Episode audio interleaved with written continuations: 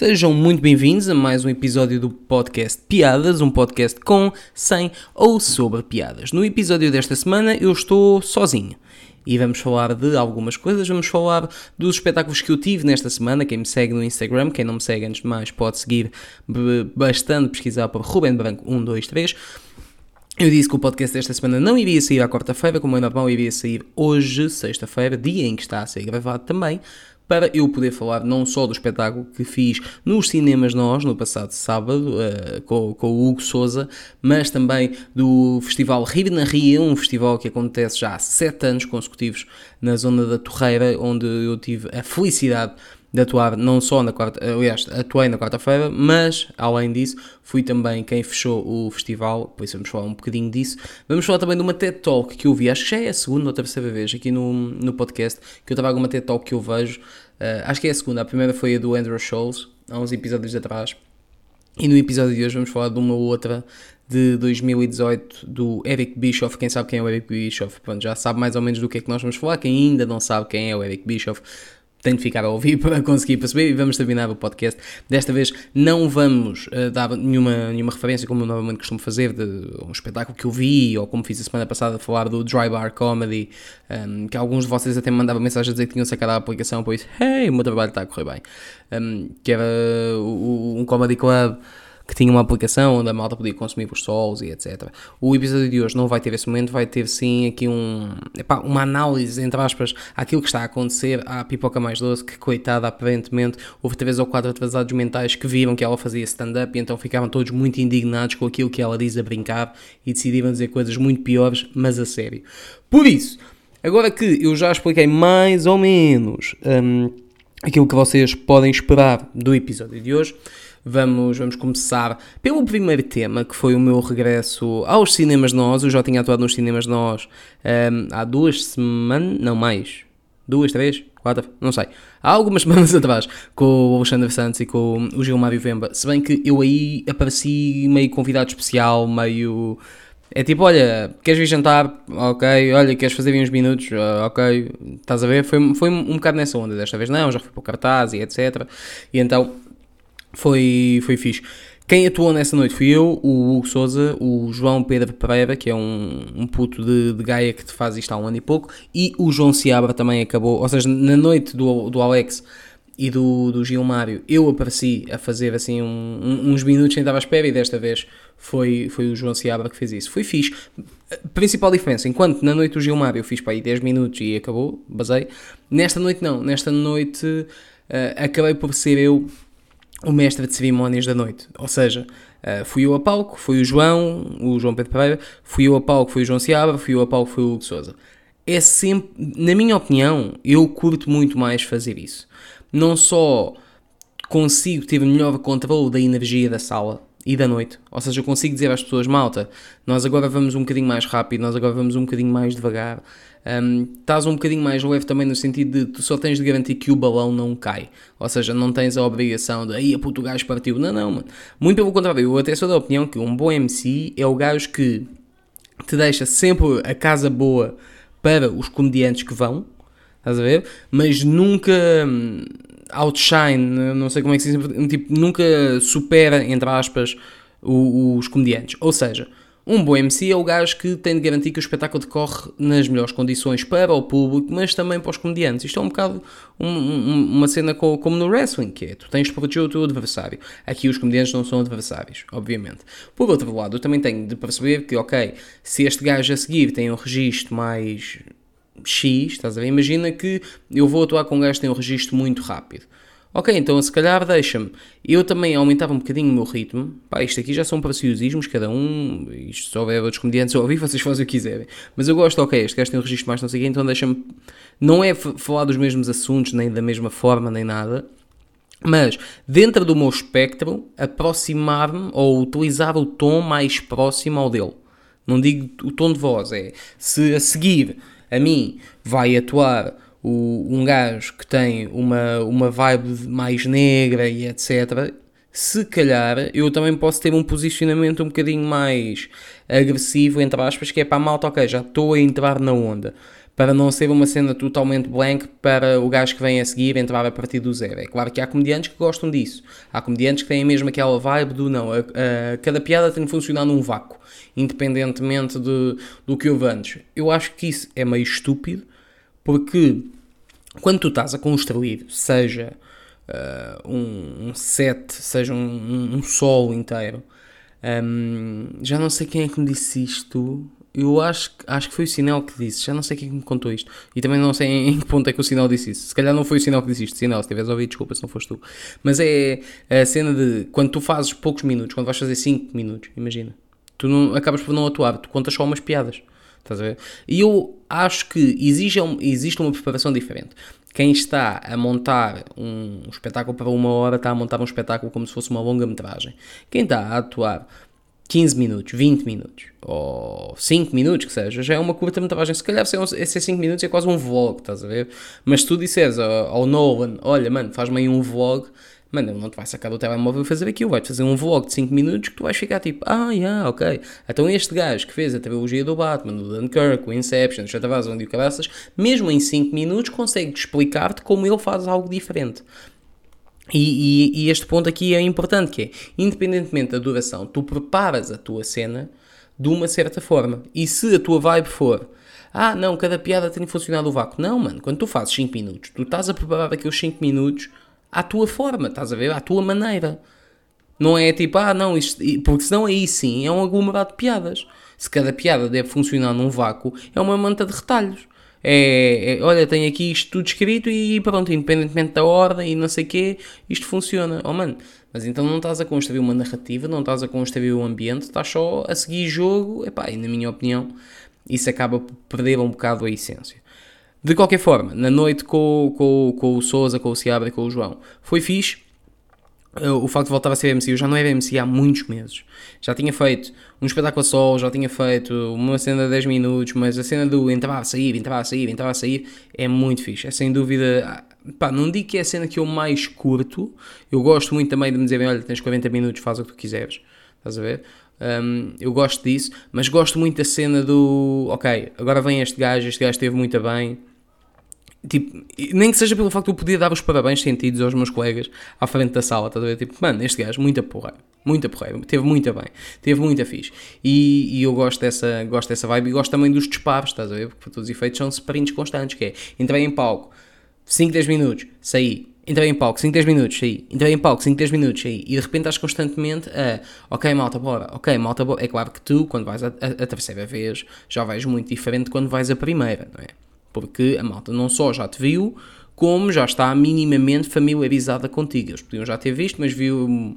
viu imagina, na segunda, da primeira para a segunda, tipo, já te conhecem, mas ainda estão a tentar descobrir. À terceira, quando tu já te começas a aproximar do final da noite e o cara até já há aquele ambiente malta, vocês já me conhecem, já estivemos aqui, e, e cria-se um ambiente muito fixe, muito fixe. E eu fui, fui MC em várias noites já desde bares a teatros, a auditórios, e, e então é porreiro fazer isso desta vez com, com nomes pá, como o Seabra e como o Hugo Souza no alinhamento, tu tens sempre uma responsabilidade acrescida, que é não passes a casa mal a estes gajos, porque eles não te vão passar mal a ti. Estás a ver? É claro que o Souza não passou porque foi o headliner e, e, e fechou a noite, mas é tipo, se o Seabra me passa a casa num ponto muito bom, eu, enquanto colega, também tenho de lhe passar a casa num ponto muito bom. E o ponto muito bom não é, aí a partir esta porcaria, não, porque o meu papel ali era qual é o melhor ponto do público para ele vir a seguir. Quando eu digo eu, no, no caso o Ciaba, mas qualquer outro comediante.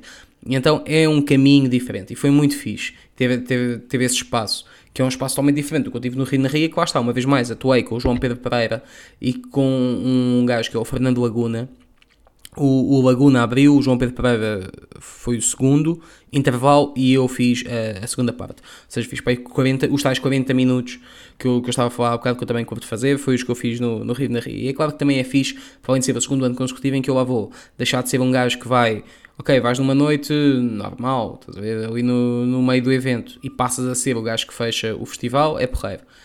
E ao mesmo tempo, foi fixe, foi tipo já não, não foi o meu solo, ou seja, não tinha aquela cena do isto é o meu espetáculo, isto foi o que eu criei para vocês. Por outro lado, já tinha muito tempo em cima, tinha 30, 40, não, tinha 40 minutos, acabei de fazer uma hora, mas tinha, tinha 40 minutos pela frente. E foi fixe voltar à cena de, ok, estou a visitar uh, os meus textos antigos, aconteceu uma cena que já não me acontecia há muito tempo, que é eu enganar-me num texto, tipo, a dada altura, quando eu estou a aproximar-me da, da, reta final de um, de um beat, apercebo-me que me tinha enganado no, na preparação. Pá, não, era, não foi no setup da piada, porque aquilo foi, é uma narrativa, a dada altura eu percebo que há uma parte da história que eu saltei. E eu fiquei, aí é bem. E qual é foi a cena? Isso foi para aí aos 90, 95% de espetáculo. Ou seja, tu já estás a entrar na reta final, o público estava contigo e eu de nada esqueço-me, bro. Pá, aí vacilei grave, meu. Estás a ver aquele momento em que tu tens de. Tipo, foda-se, o que é que eu acabei de fazer? Esse, essa cena foi chata. Porém, pá, estou a voltar Agora, então é, é normal que quando, me, quando estou um pouco mais solto, porque este foi o primeiro espetáculo que eu estava efetivamente solto, tipo, estás a fechar, tens 40 minutos, tens mais do que tempo, faz o que tu quiseres. E o público estava do meu lado. E então, tipo, fui aproveitando, fui aproveitando, o espetáculo correu bem, atenção. Correu muito bem até. Uh, Boé da malta no final para tirar fotos e o cabaças, foi muito fixe.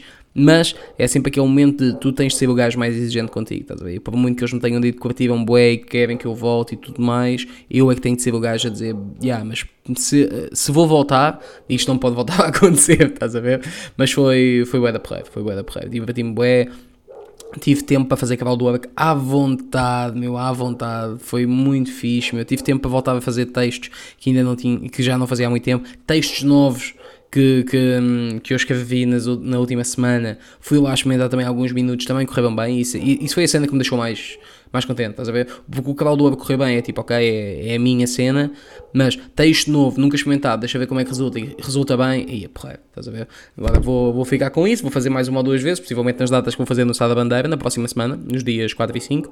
Um, vou voltar a fazer esse texto para lhe dar ainda mais, mais fogo, por isso foi, foi porreiro, por isso também posso garantir à malta que for ver esses dois espetáculos que vai ver um, uma cena que ainda não viu, pelo menos uh, no, no, que toca a estes, estes beats novos. Depois, é claro, o Cavalo do que nunca viste porque é sempre diferente, é sempre improviso, mano. Os textos novos também não viste, textos antigos, mano, que eu já não fazia, que eu nunca tinha feito acima de Coimbra, estás a ver? E isso é fixe também. Nem nos bares eu fazia textos que eu tinha deixado de parte e eu agora estou tipo, ok, deixa-me voltar a revisitar este texto, por certeza que ainda há aqui alguma ideia que eu ainda não vi como deve ser. Então está a ser porreiro fazer esse caminho também. Um, e então vai ser fixe, quem quiser vir nos dias 4 e 5 de setembro. Uh, de certeza que vai haver uma cena bem porreira no dia 4. Eu vou, vou a solo, no dia 5 vou com o Ricardo Maria e uma vez mais com o João Pedro Pereira. Tipo, vamos atuar três vezes em menos de duas semanas. É uma cena assim, é... ou em duas semanas, em duas semanas, três vezes em duas semanas. Já estou a ficar farto do gajo. Mas, mas é fixe, por estão mais do convidados para vir, virem assistir ao espetáculo. Vão ser espetáculos muito fixe, muito fixe de se ver. Uh, o que também é muito fixe de se ver é esta TED Talk que eu falei há pouco do Eric Bischoff. Que foi em Naperville, isto é de 2018, e o, o título da, da TED Talk em si é Why the News Media is Stealing from the Pro Wrestling Playbook. O Eric Bischoff, para quem não sabe, ah, foi uma de, um, um dos, é um, porque ele ainda está vivo, é um dos nomes mais importantes da história do, do wrestling. Ele teve ligado à WCW, ao crescimento da WCW, se calhar para quem não é fã do wrestling, a WWE é a maior empresa do wrestling do mundo, e a WCW foi a única empresa que durante algumas semanas, ou um ano, o que é que foi, conseguiu vencer as audiências da WWE. Estamos a falar, isto, sensivelmente há 20 anos atrás, mas isso aconteceu. Ou seja, é, é, é uma altura em que toda a gente dizia, pá, é impossível vencer esta empresa que é o líder do mercado e este gajo conseguiu durante uns tempos meter uma outra empresa à frente daquilo. Um, depois, por vários motivos, a empresa fechou e mais tarde, Eric Bischoff, depois de estar na WCW e ter vencido a WWE durante algum tempo nas audiências, começa a trabalhar com a WWE e teve lá também uns tempos, muito fixe, é uma das personalidades mais porreiras de se ver no wrestling, é uma personagem muito interessante, mesmo no sentido de personagem, de, de, de character, estás a ver? Uh, por isso quem, quem, quem gostar de bom desenvolvimento de personagens e etc, uma personagem com mais do que uma layer apenas do gajo bom ou do gajo mau, é um gajo que tem alguma história, então é fixe. E nota-se que é um gajo, há um, há um documentário sobre, sobre ele, onde ele fala da vida dele, e tu percebes que okay, isto, isto é um gajo que tem, tem noção daquilo que está a acontecer à volta dele. Então eu, achei interessante esta ideia de pá, o que é que os, os mídia estão, estão a ir buscar ao wrestling.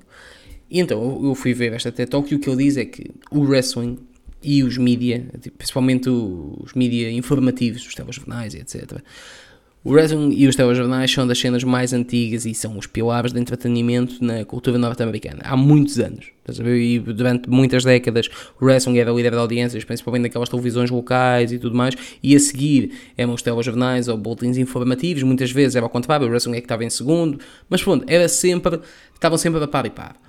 E o que ele diz é, hoje em dia, as notícias já não querem que tu penses Antes não, antes passavam-te uma informação com todos os detalhes um, e, e, tu fazias a tua leitura.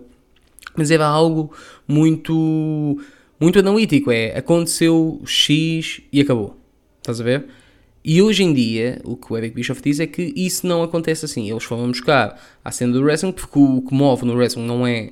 Foi o que eu digo sempre, pá, se tu vais ver wrestling porque. Ah, por causa dos combates, mano, não vais curtir porque aquilo é.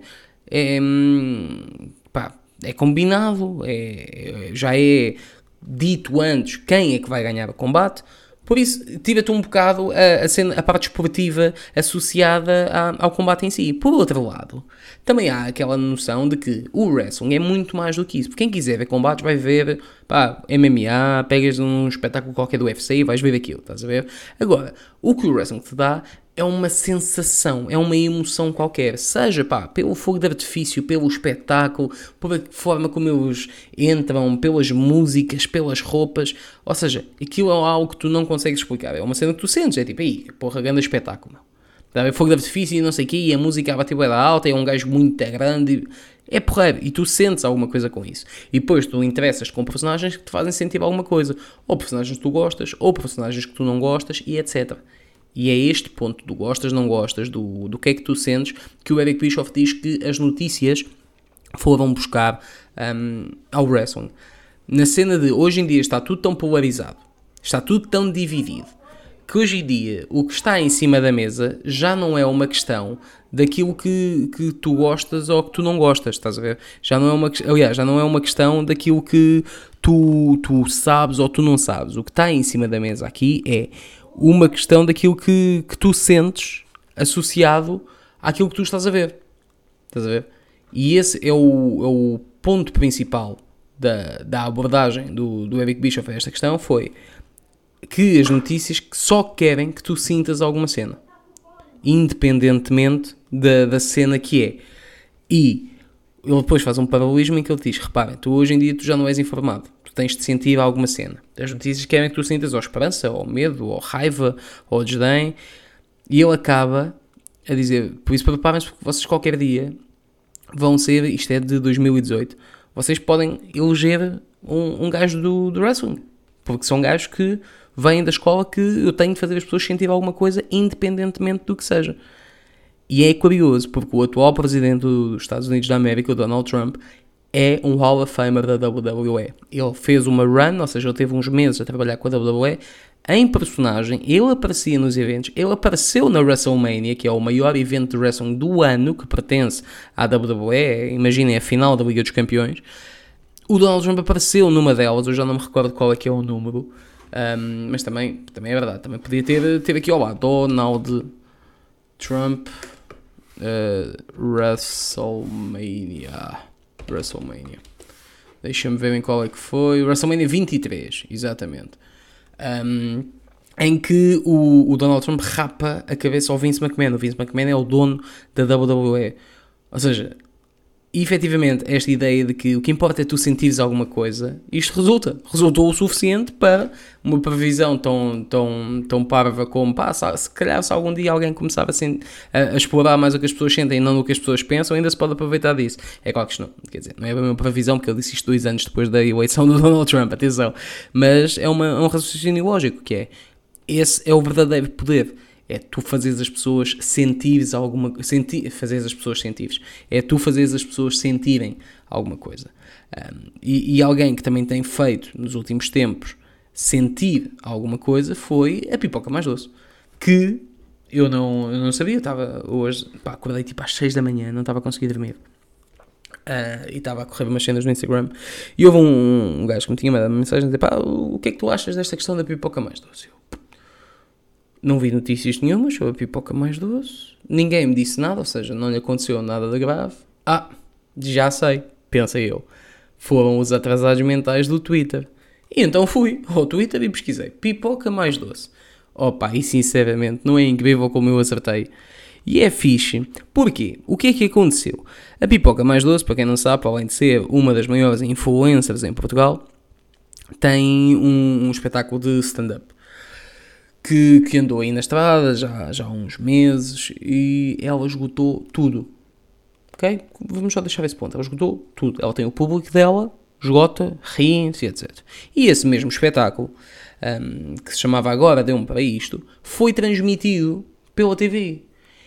E eis não quando a malta toda, ei pá, vêm todos aqui para o, para o Twitter cagar postas de pescada sobre cenas que muitos deles não percebem nada, mano.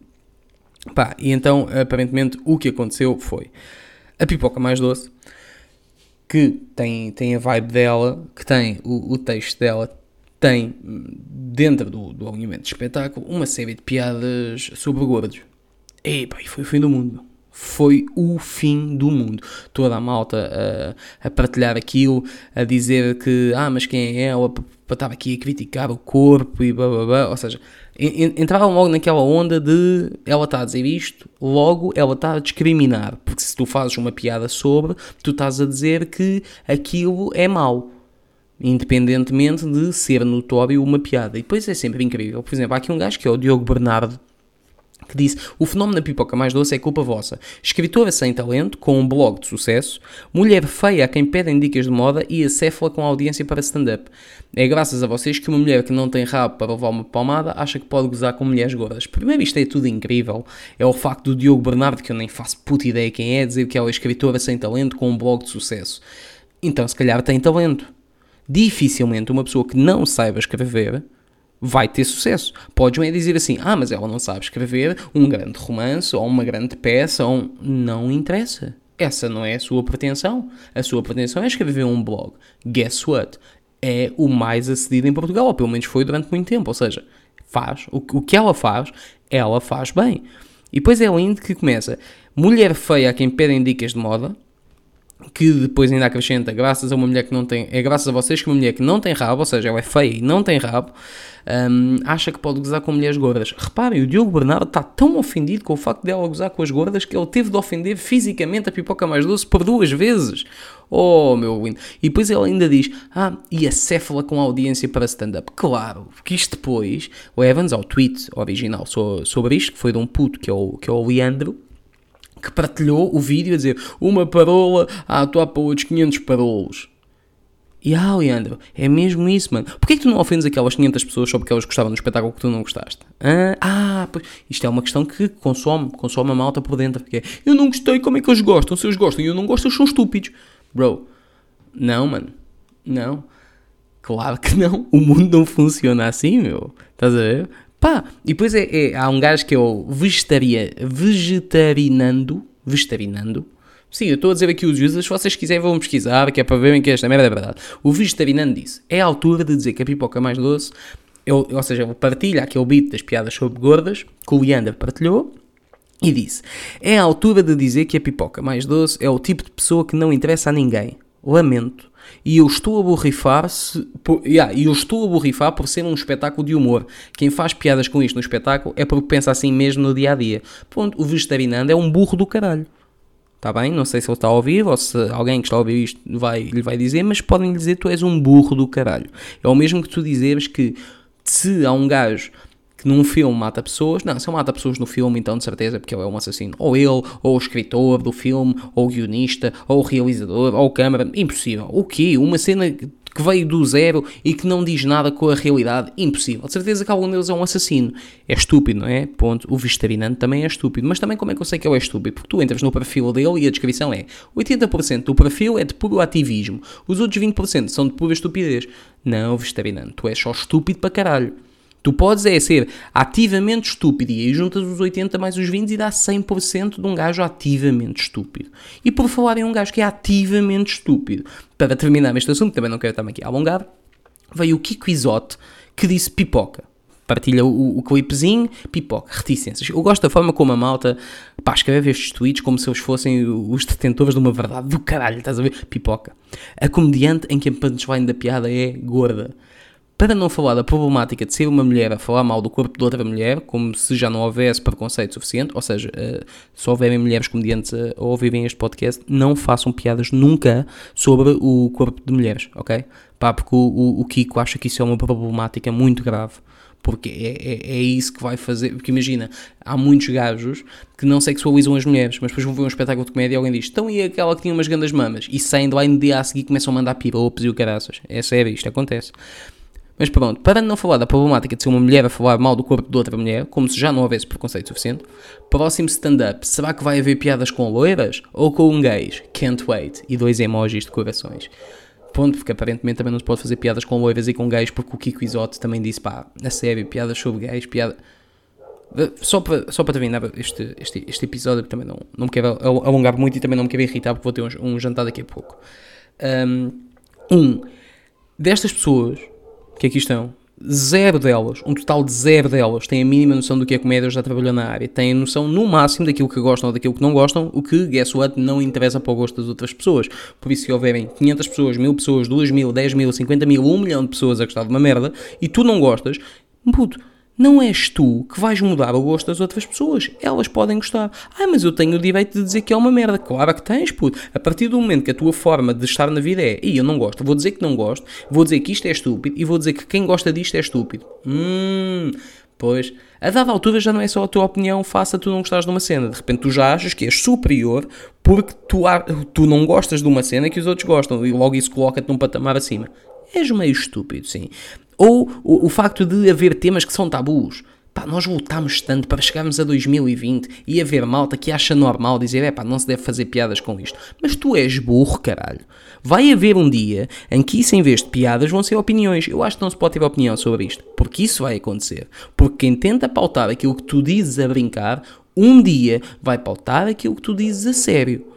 E vai haver um dia em que essa pessoa que te pautava a ti vai ser pautada por outra qualquer, que vai ser pautada por outra qualquer. E assim se cria uma espécie de cadeia de silêncio. Vamos estar-nos a silenciar uns aos outros. Ai, não digas isso que eu não gosto. Ai, não digas isso porque não sei o quê. Ai, não digas isso porque não sei o quê. Pá, eu até fiz uma, uma imagem. Um, um, uma imagem, estou a ficar tão velho. Fiz um, fiz um, um daqueles memezinhos com as. Com, com as country balls. Estão a ver aquelas bolas que cada bola significa um país. Não, não sei se, se, estão a explicar. Tipo, cada, cada bola tem uma certa cor, tem uma certa cor, tem uma, uma bandeira lá dentro. E então, a, a que eu fiz tinha as, as bandeiras de, de Portugal e as bandeiras de. Peraí.